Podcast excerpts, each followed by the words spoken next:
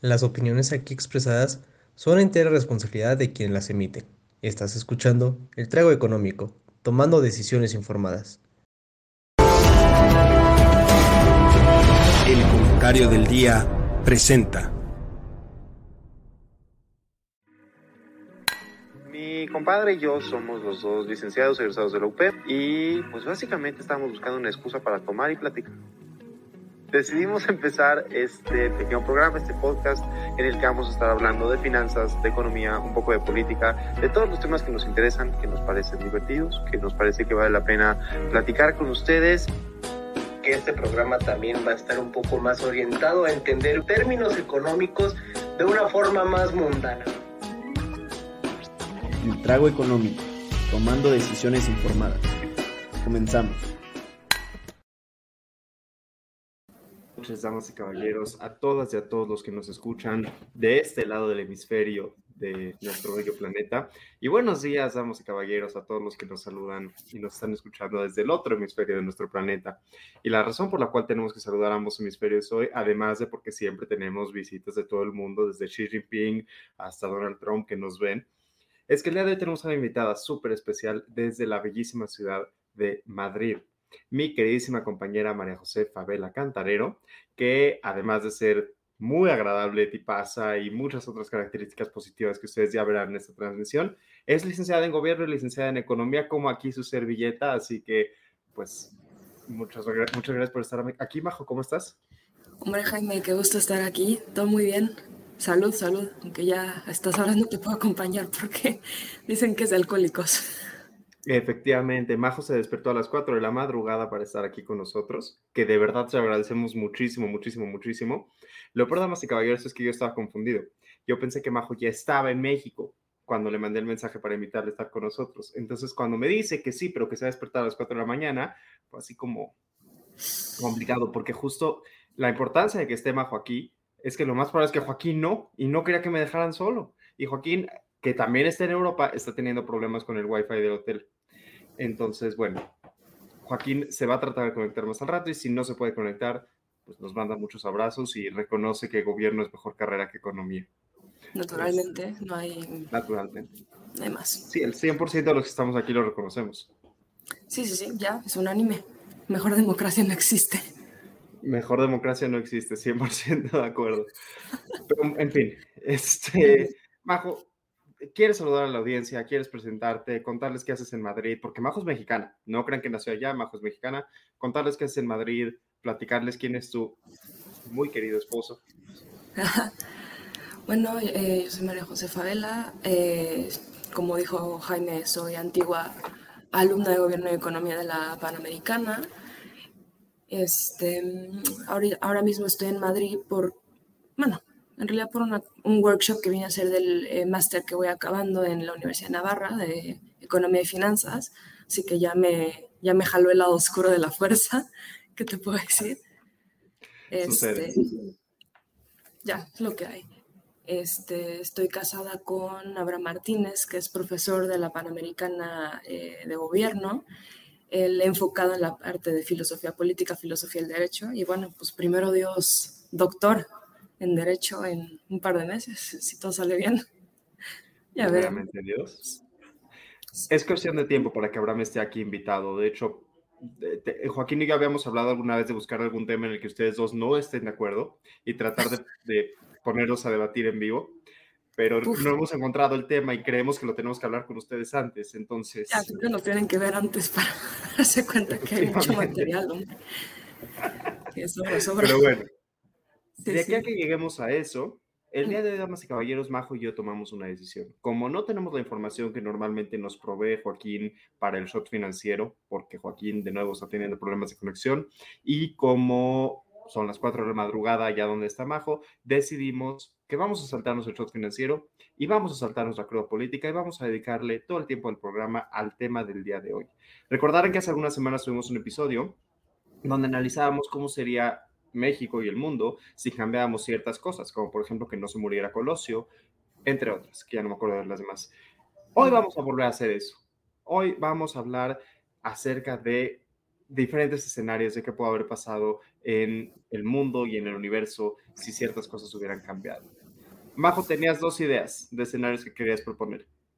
Sí, bueno, lo primero que me quedé pensando es, bueno, ¿y qué pasaría si a nuestro querido ex emperador Maximiliano no, se lo hubieran escabechado?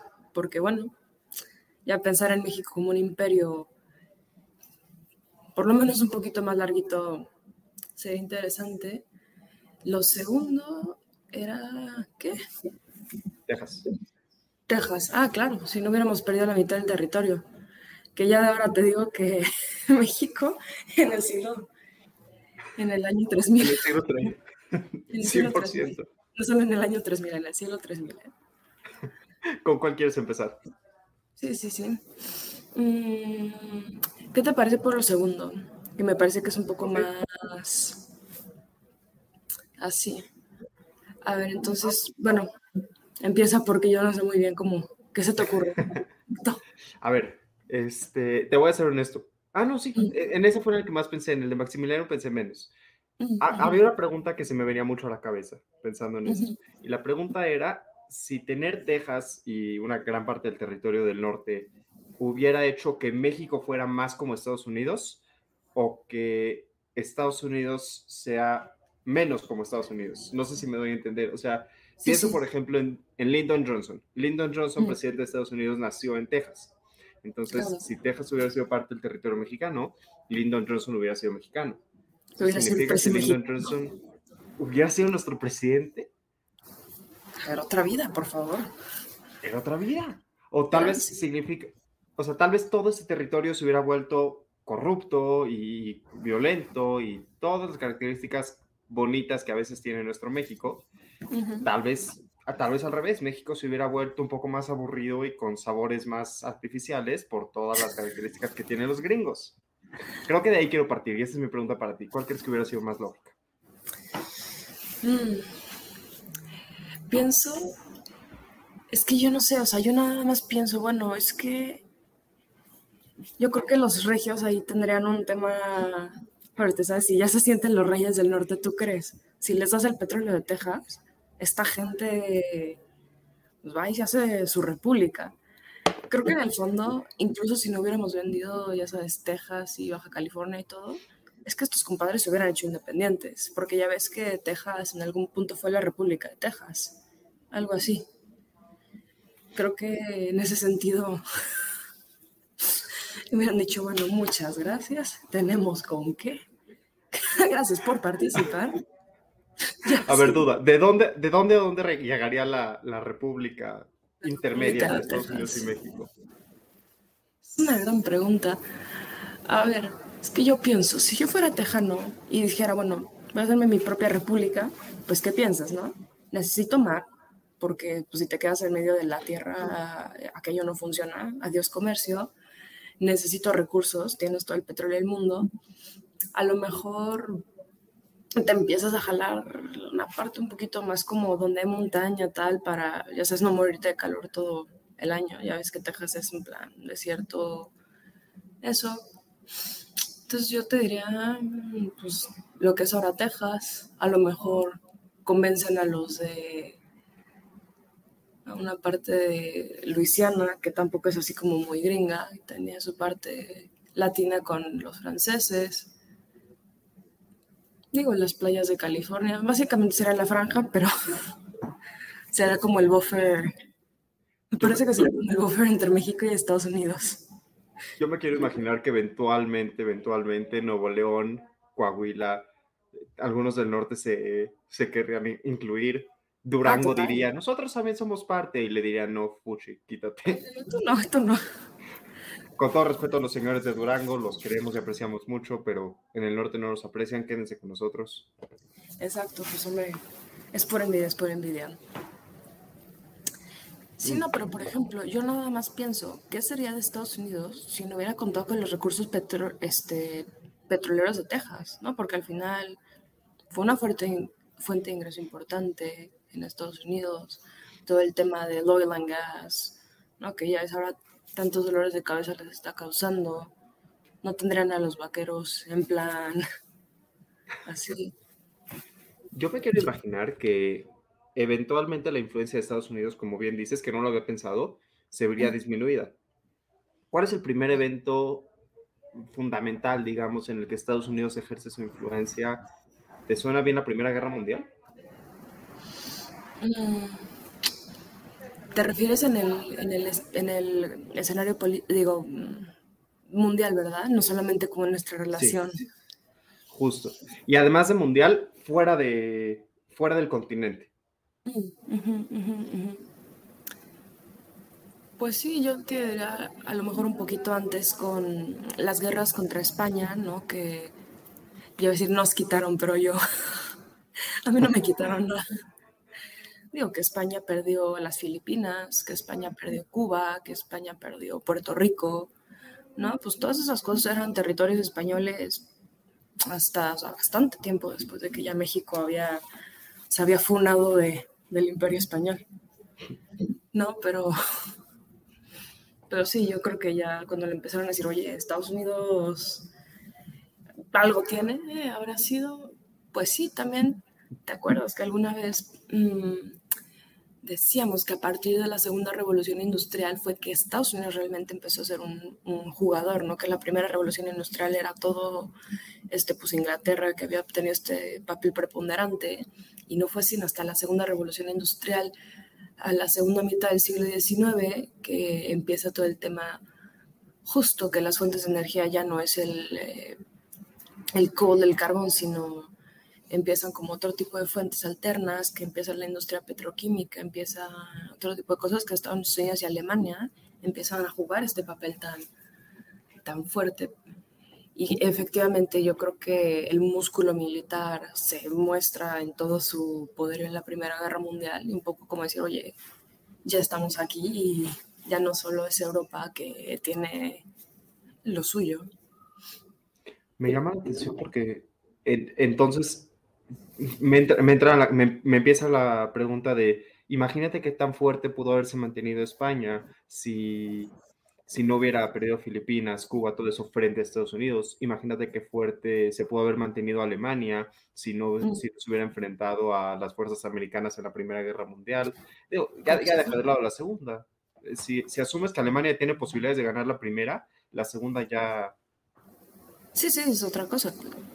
Bueno, claro, es que yo no lo había pensado, pero sí, si tienes un Estados Unidos relativamente más débil porque no tiene unos territorios... A ver, es que la misma California, ahora que lo pienso, pues fue todo el tema del Gold Rush, eso también son recursos. o sea, claro, claro. Bueno, que vete tú a saber hasta qué punto eran la principal fuente de ingreso de el resto del país.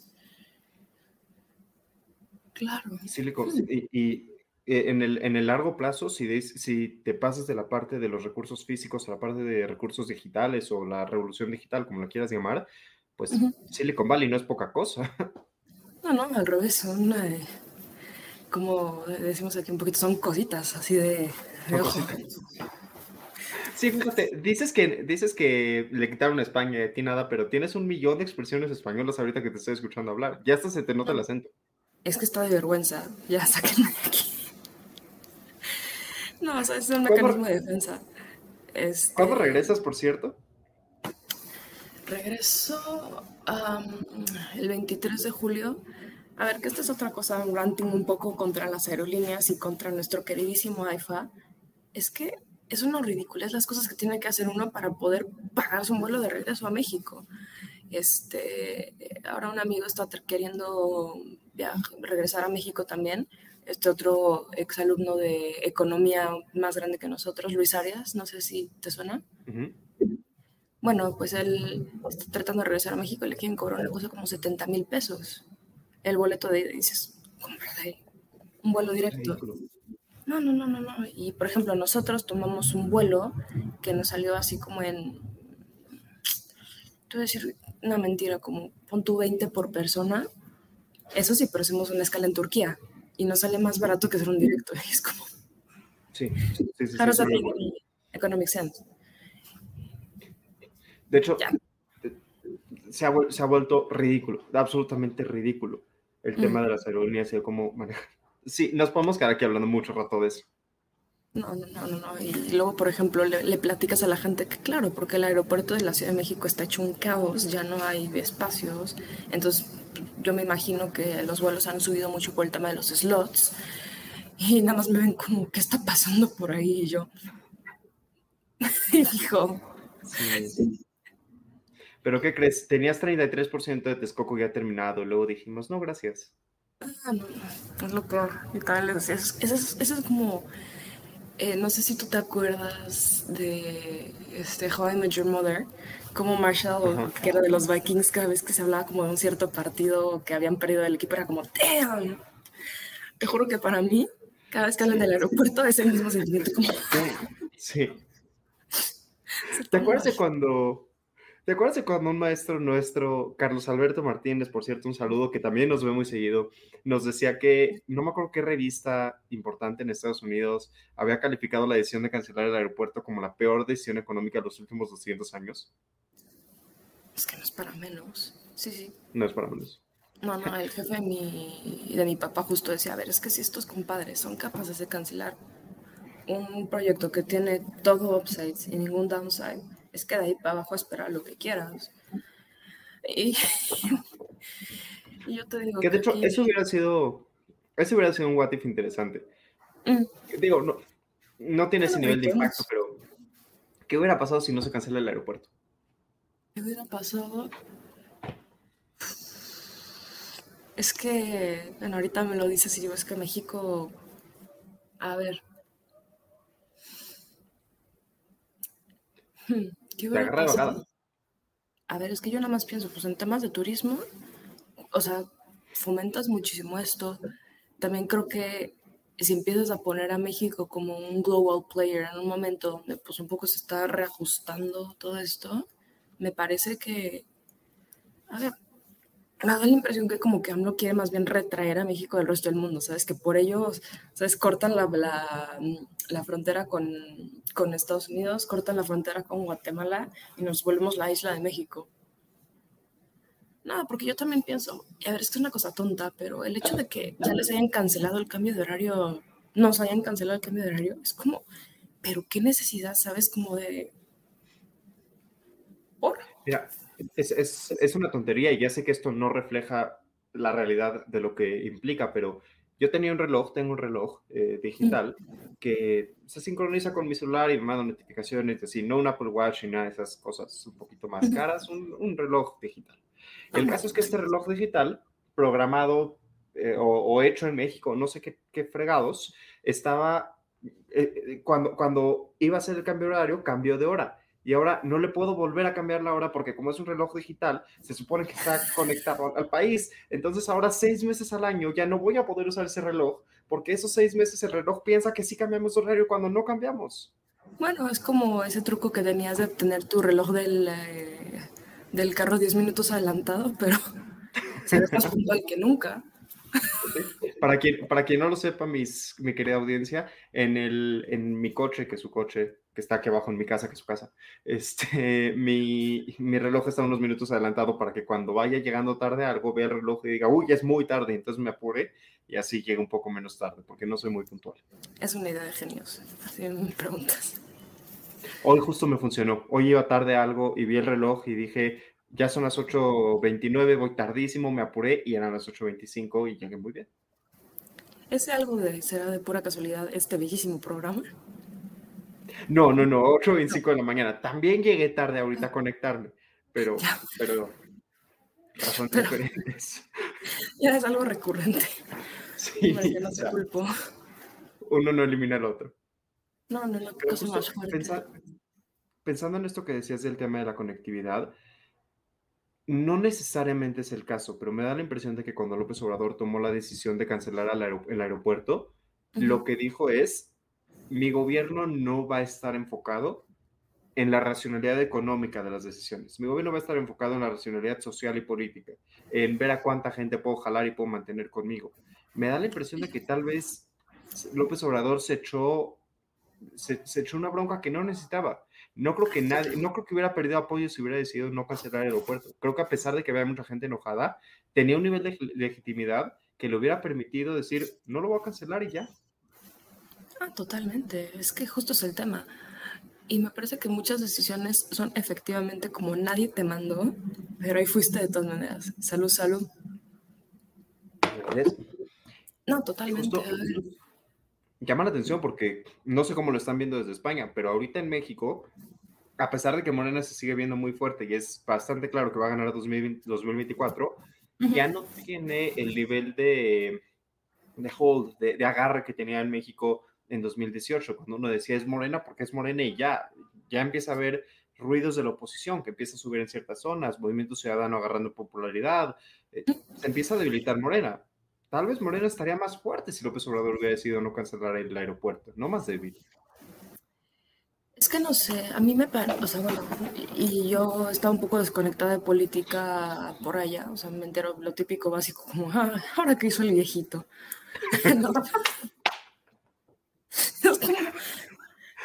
10 de 10. Ven ahí. Ya, o sea, ¿qué te digo? De repente me abres un periodo que es como, mm, not today. No, no, y digo, ya suficiente tiene uno con el circo político de por acá. Este, ya ves que, bueno, ya te contaré en otra ocasión. Pero si no se, si no se toman esas decisiones, o sea, es que a mí me parece que AMLO eh, de cierta manera sigue siendo una figura intocable, pero realmente el problema de Morena es Morena.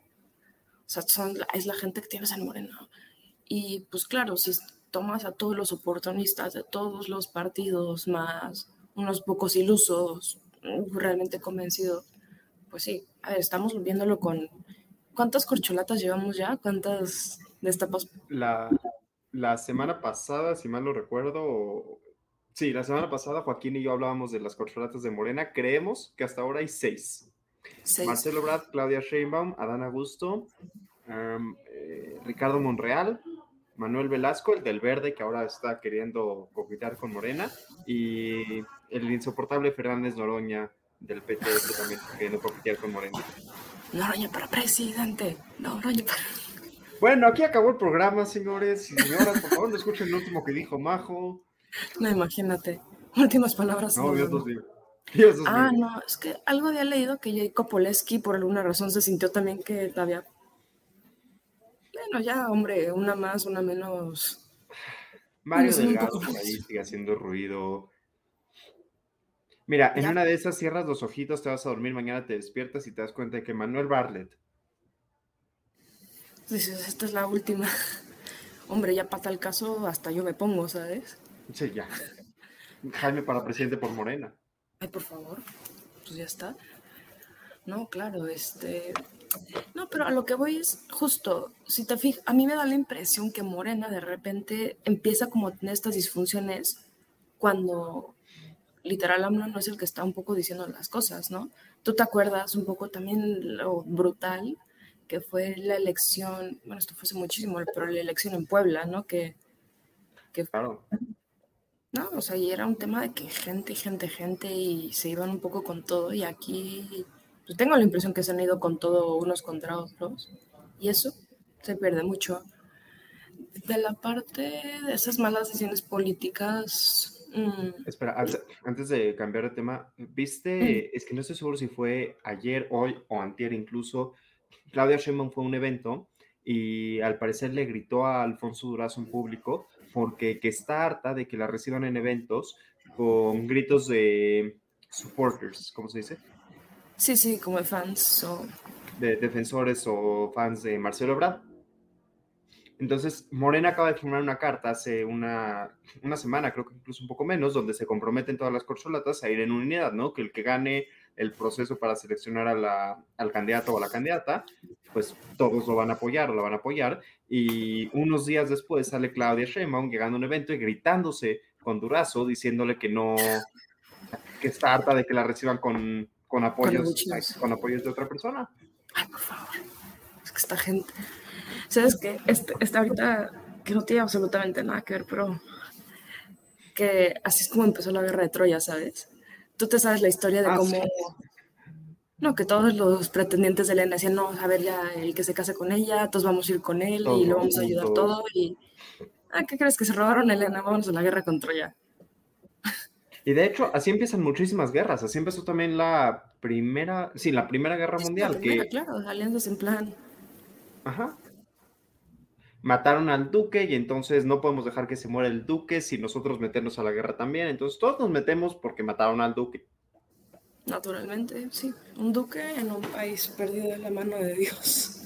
No, porque aparte era como en alguno de los Balcanes, una cosa que dices. Sí, en, en Serbia o algo así. Serbia. Sí, sí. Una disculpa a todos los serbios que nos escuchan. Sí, que, que ahorita no dudamos que. Me imagino. Todos, todos los serbios. Y no dudamos que tengan un país precioso y, y digno y, y algún día los iremos a visitar. Exactamente, exactamente. No, si tienen cerveza, ahí estaremos. Totalmente, totalmente. El otro día pasé por un lugar donde, donde esta cervecería en Santa Fe, donde tú y yo fuimos alguna vez. Mm. ¿Te acuerdas que tenían una? Bueno, no importa, ya me estoy desviando por completo porque te iba a hablar de las ofertas de micheladas de mango y todo eso. Este, Ya será para otra ocasión. volviendo al tema, En este programa han hablado de la economía de la cerveza. fíjate que hemos hablado mucho, Joaquín y yo, de que queremos hacer un programa de la economía, no solo de cerveza, sino del alcohol, pero el problema es que queremos que ese programa sea especial, tipo apertura de temporada, cierre de temporada o algo así. aniversario, algo. Ajá.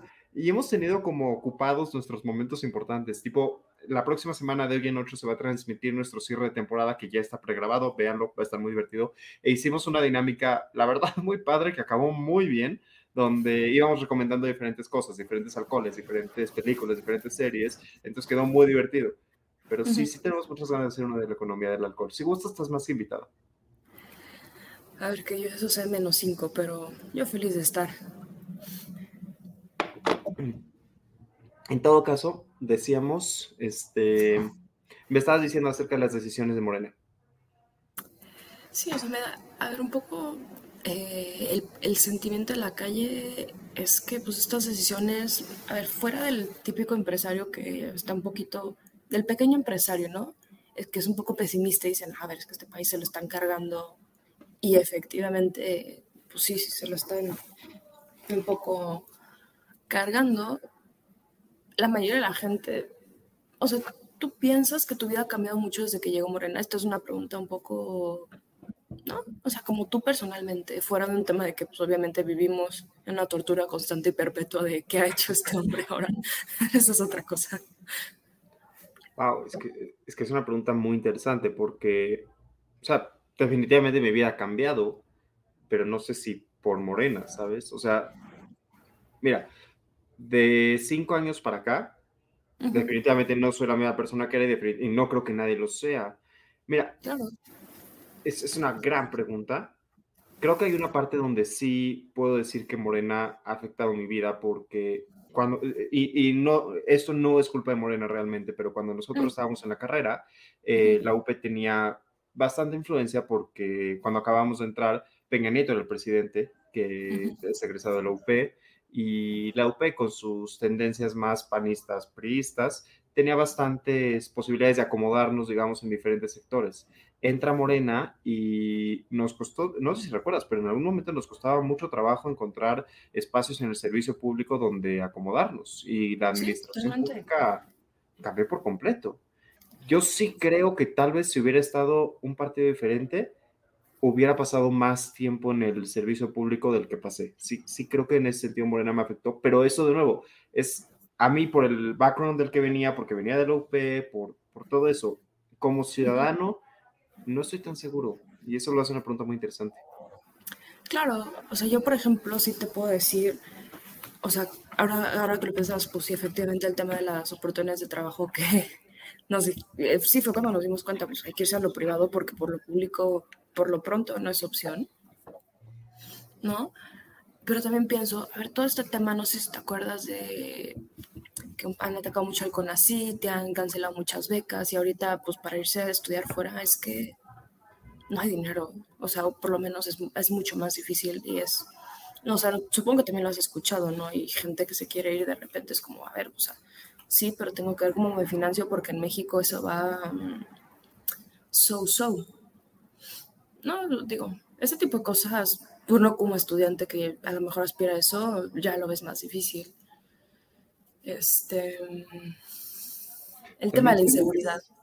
Eso sí te diría que... Mm. También siento que es muy complicado esto porque se nos atravesó una pandemia y para bien o para mal, pues no fue culpa de Morena. Digo, no, no, no fue culpa de Morena que llegara. Morena sí hizo un, un muy mal trabajo para manejarlo. Bueno, en ciertas cosas también, o sea, yo también pienso, hombre, imagínate que hubiéramos tenido un gobierno no prista o un gobierno de otro estilo, es que también está, hubiéramos estado encerrados hasta lo que no, ¿sabes? También pienso que en ese sentido tuvo lo suyo, ¿no? O sea, y es esas preguntas que es muy difícil saber cómo. A ver, el contrafactual, el contrafactual. sí. De hecho, eso me lleva a nuestro tercer caso. Yo tenía otro planeado, pero podemos usar el de. ¿Cuál era? ¿Cuál? No, dime ah, el, el de Maximiliano. El de Maximiliano. El de Maximiliano. Sí.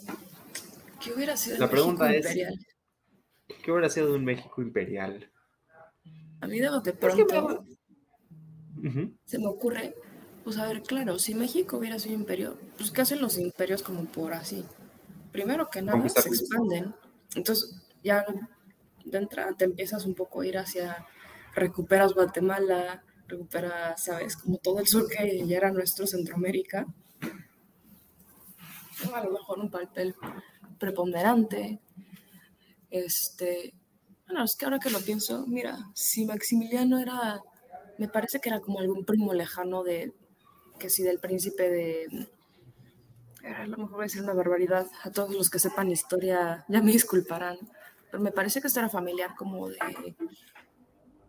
este, pues de mucha gente de la realeza, ¿sabes? De europea, gente que sus descendientes directos, si no es que ellos mismos estuvieron afectados en la Primera Guerra Mundial, pues es que si hubiéramos seguido por ahí, en una de esas hasta México hubiera sido combatiente de la Primera Guerra Mundial.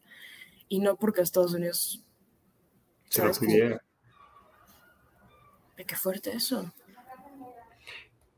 Me llama, me llama la atención el tema de que una, una parte importante, muy importante, de la historia de México es esta pelea, esta purga entre liberales y conservadores a ver, quienes quitan a Maximiliano son los liberales de Juárez, la rama liberal de Juárez. Sí, sí. Pero Maximiliano, Maximiliano en sí mismo, de hecho, era un cuate bastante, bastante liberalón. Decían que. Decían por ahí que su esposa, cuando Maximiliano salía de viaje, cuando estaba fuera de la Ciudad de México, manejaba el gobierno de la ciudad y que él no tenía ningún empacho en tenerla presente en todos sus eventos y presentarla como la emperatriz, este, o sea, no, no, era, no era el típico machito de tú te quedas en la casa y déjame en paz. Sí, sí, sí, claro. Este era un cuate de cierta manera progresivo, ¿no? Pero el Congreso en la época de Maximiliano no necesariamente era, sí, bueno, no era, mexicano. Ya, pero. Este, buen punto. El Congreso en la época de Maximiliano no necesariamente era un organismo débil, existía y estaba presente, le daba mucha libertad a Maximiliano, pero pues también a Porfirio y también a Peña Nieto y también a Salinas y también a todos los presidentes posteriores. No quiero defender que con un imperio seremos mejor, pero no creo que, que el imperio nos hubiera hecho peores. Eso definitivamente no lo creo. No, no. No, y ahorita que lo pienso, por ejemplo, eh, de repente, si tú consideras que a veces un país también son sus líderes, ¿no? Y que a veces los países son grandes por la visión que tienen estos líderes, ¿no? Y la capacidad que tienen para llevarla a cabo. Mm, o sea, digo, bueno, si este hombre como que tenía bastantes reformas que dices, pues sí, era bastante progre, solo que no era mexicano y a nosotros no nos late llamarnos imperio, ¿no? Pero pues a lo mejor otra cosa, a lo mejor otro tipo de instituciones incluso, ¿no? Este, a lo mejor, no, que también, digo, nos hizo mucho daño, pues primero, y se dice que muchas de las instituciones políticas modernas también son juaristas, ¿no? Del tema que, si del hueso, del no sé qué, no sé cuánto. A ver, pues los caudillismos mexicanos, hombre, ¿no? Y, o sea, por ejemplo, ¿tú crees que la Revolución Mexicana hubiera ocurrido si no hubieran matado a Maximiliano? Es que, más, si hubiera, si hubiera tenido, o sea, si si me hubieras preguntado, si me hubieras dicho, no quiero hablar de Maximiliano, pon otro caso, el caso que te iba a preguntar era, ¿qué crees que hubiera pasado si Madero se moría en la revolución? Si Madero empezaba la revolución y se moría antes de continuarla. Entonces, justo pensaba llegar a la revolución. Qué bueno que lo abriste tú. Sí, sí, eh, para serte franco, sí creo que la revolución hubiera pasado, pero no creo que hubiera triunfado. O sea, sí, el, tema, el tema con la revolución, y creo que es, es un malentendido muy común, es que la revolución no se trataba tanto, o sea, lo que distinguió a la revolución de otros levantamientos armados en México fue que fue contra don Porfirio, don Porfirio que llevaba 30 días en el 30 años, 30 30 años. en el poder. Fuera de ese punto en particular de don Porfirio llevando 30 años en el poder, la gran mayoría de los presidentes mexicanos hasta ese punto habían llegado a la presidencia de una forma u otra por derramamiento de sangre, por quítate tú y me pongo yo. Así llegó el mismo Porfirio. El mismo Porfirio se levantó para decir, yo, y además algo muy interesante de lo que me enteré este año es que Porfirio, cuando llegó a la presidencia, llegó con la bandera de, de no reelección. Sí, sí, claro, no, yo seis años y ya. Sí, y paso. Mira, es como el anillo del poder, ¿no? Te empieza un poco... o sea, a lo que voy es a que creo que había personas en la revolución sobre todo personas en las clases sociales más desfavorecidas, que creían en la revolución como un posible cambio más allá de la, del sexenio de Porfirio. No, claro. Y la razón por la que triunfó es porque ve muchos, pero no hubiera triunfado. ¿Tú crees? O sea, por ejemplo, yo no pienso en estos dos movimientos muy fuertes de, de gente de tierra, ¿no? Sea, tienes en el sur a Emiliano Zapata con el tema de la tierra es de quien la trabaja, ¿no? Y esta sensación como, oye, es que no puede ser que yo soy obrero, moro de hambre, y mi terrateniente que es un ricachón que no hace nada, ¿sabes? Como ese tipo de cosas. Y en el norte un poco, bueno, a ver, que también eran gangsters estas personas, ¿eh? Pero eh, creo que gangsters éramos todos en ese momento. Sí. Sí. pero creo que se fortalecen entre ellos, ¿sabes? O sea, la razón por la cual el movimiento de Zapata fue fuerte es porque estuvo al mismo tiempo que el movimiento de Villa y que el movimiento de Madero y que el movimiento de Carranza. O sea, la presencia de todos a la vez, eso que pega. Si tú paras a Madero contra... Si tú, si tú hubieras parado a Madero solo contra Porfirio... Ah, sí, como ah, con permiso, gracias, sí, sí. Sí, le sopló y salió volando. Y, es justo a lo que me refiero. Me da la impresión de que si, si el imperio se hubiera mantenido desde que llega Maximiliano hasta 1910, un imperio consolidado y fuerte, con un militarismo ya preparado, con un imperio que además se expande, que está acostumbrado a expandirse, porque eso es lo que hacen los imperios, como decías, pues levántense Zapata, Madero, Villa y Carranza, pero... No, sí, entiendo. Sí, sí, sí, sí, claro, que a ver, que ese descontento hubiera, hubiera existido tal, no, que también supongo que dependerá de las reformas que se hubieran implementado, ¿no? O sea, porque decimos que Carranza era un liberal, eh, digo que Carranza, no, que Maximiliano era un liberal, pero ¿qué es que hubiera implicado, no? O sea, no, el eterno debate de la desigualdad en México, esta exposición y... ¿No? Es difícil, digo, me parece que es como el motor perpetuo de descontento en nuestro país. Eso, eso tal vez no tenga ningún tipo de sentido. Eso tal vez no tenga ningún tipo de sentido, pero es, es casi divertido imaginarse que México pudo haber sido la Rusia de la Primera Guerra Mundial, en ese sentido de que Rusia entra a la Primera Guerra Mundial y a la mitad se tiene que salir porque le cae una revolución que deja a los marxistas en el poder. Pues como decías, ¿no? Capaz que México entra a la Primera Guerra Mundial y va todo bien y de repente, ¡pum!, Revolución Mexicana. Imagínate. Rusia del Norte y Rusia del Sur. bueno, en una vez tendremos un presidente tipo Putin, ¿sabes? Y estaríamos otra vez invadiendo Centroamérica. Creo que todo termina con que Centroamérica sería mexicana, no de una forma u otra. De una forma u otra. Es cuestión ya de regresen como la ex tóxica. Mm. Además, no, no, deja de, no deja de tener su atractivo imaginativo digamos, pensar en cada país de Centroamérica como las diferentes regiones que Putin fue conquistando, ¿no? Ya sabes, o sea, un día se despierta México de mal humor y dice, ¿sabes qué? Eso de que Costa Rica es independiente, así como Crimea es independiente, no, pues no. Es todo bueno. No, no, no me va. No, pues imagínate. Este, aunque claro, es que no lo sé, por ejemplo, no sé si te acuerdas alguna vez que nos eh, hablamos en alguna clase que no es lo mismo moverse, ¿sabes? Como de este a oeste, ¿no? Y empezar a expandirte como por allá. Y si te fijas, pues que Rusia es un chorizo, es una cosa así como una franjita, ¿no? A moverte de norte a sur. O sea, creo que también, o sea, en términos estratégicos, un imperio vertical es una cosa muy complicada. Muy. No sé. No, y, y con las características particulares que tiene México. Porque gran parte del, de la población, del territorio ruso está despoblado. Entonces, de una forma u otra, hay zonas que puedes decir, eh, no la defiendo, no pasa nada, igual nadie la quiere, pero, a ver, en, en una guerra en dos lados, contra Estados Unidos y contra Brasil, pon tú que llegamos hasta abajo y estamos contra Brasil y Estados Unidos, pues, ¿qué defiendes? Eh, Michoacán, eh, no Michoacán, esto, Campeche con todo el petróleo que tenía en su momento, o Nuevo León con toda la economía que tenía. ¿Cuál sacrificas? ¿Cuál dejas? Sí, no, claro. Si tienes como más puntos débiles que dices, hombre, por donde veas son puntos de ataque.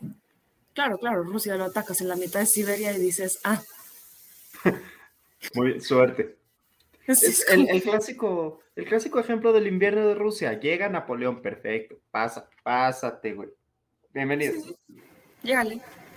Te vas Si a morir tú solito antes de llegar. Sí, hombre. Sí, Mm. Rusia es un país divertido. Excepto para los que son vecinos de Rusia. Me encanta que como mexicanos digan, ay, sí, Rusia chingoncísima, pero, pero de lejitos.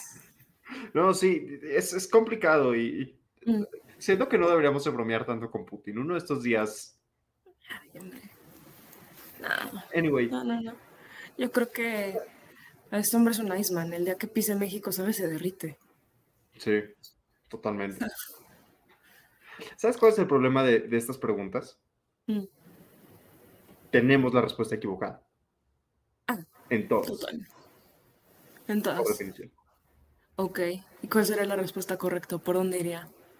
No, no, no, o sea, a lo que voy es a que, ya viste, para todos los que no la han visto, no voy a tratar de hacer esto sin spoilers. ¿Ya viste la película de Flash, The Flash. que acaba de salir esta semana? Ah, no, entonces no. No. Bueno, Acuérdate hay una película de Flash que salió esta semana. La fui a ver ayer en la noche y sin spoilers, hay, esto ya se sabe desde los trailers, entonces nadie puede decir nada. Flash viaja al pasado y en una escena de la película está hablando con, con otras personas y por un pequeño cambio que hizo Flash en la línea del tiempo, los actores de las diferentes películas más famosas del mundo ya ni siquiera son los mismos actores. O sea, cambian los actores de Volver al Futuro y de Inception y ya no me acuerdo de qué otras películas.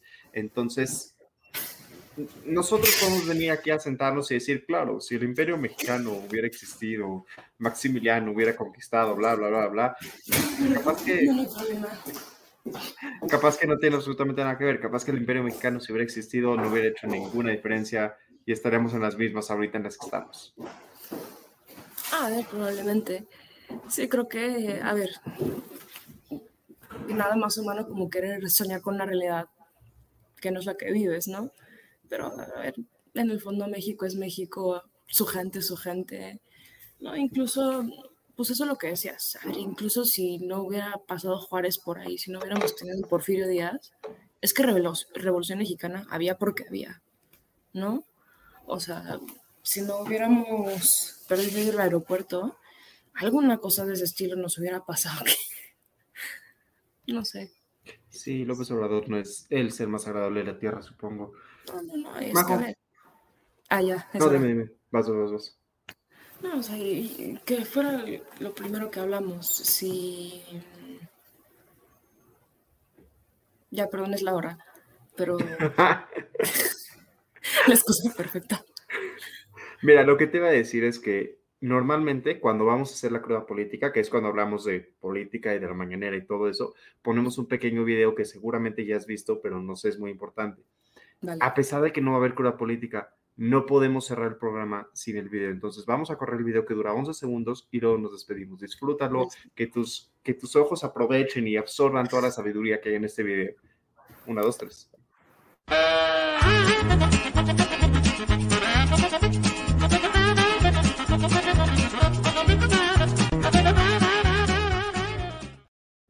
Eso fue, damas y caballeros, López Obrador persiguiendo una paloma. Véanlo aquí cada semana, una y otra y otra vez, y nos hace muy felices. Mi vida nunca va a ser la misma. Nunca lo había visto. ¿Nunca lo habías visto? ¿Nunca lo habías visto? No, No, ya ves, me tocaba estar aquí. Pero tienes que buscar el video completo. El video completo dura como un minuto 40 segundos. No, por favor, ya. Es Ya una cosa maravillosa. Es una cosa Señoras y increíble. señores, incluso si AMLO se postula para la reelección, háganle un favor. Él ya necesita descansar, véanlo, por favor. Sí, ya. Es Ya. por él, no por nosotros. Sí. Querida Majo, espero que tengas oportunidad de estar aquí con nosotros algún día, que no estés fulminada de agotamiento, que esté Joaquín para poder balancear el programa con tres personas que podamos molestarte a gusto. O sea, dos personas que podamos molestarte a gusto. Y en todo caso, te agradezco mucho que nos hayas acompañado. Damas y compañeros, estas son nuestras redes sociales. Síganos en todas nuestras redes sociales. Estas son las plataformas donde nos pueden escuchar. Escúchenos en todas las plataformas. O sea, nos pueden escuchar solo en una. No nos tienen que escuchar en todas. O sea, si ya nos escucharon en Spotify, no tienen que ir también a Apple Podcast y escucharnos otra vez. No pasa nada. Eh, yo recomiendo mucho escucharnos en YouTube. A mí me gusta escuchar el programa en YouTube. Este, esta es la, esperen, esta es la tarjetita que ponemos para recordarles que nos pueden mandar dinero y así podemos comprar más cerveza y más alcohol y, pasa- y pasarnos la mejor. Y también podemos agradecerle a Majo que viniera a estar con nosotros con un pequeño regalito. Así que, damas y caballeros, mándennos dinero para agradecerle a Majo con un pequeño regalito. Majo, si no nos mandan dinero, no va a haber regalito. A ver, amigos, saben que con la inflación la cerveza va subiendo de precio, así que hay que ayudar a mantener este programa vivo.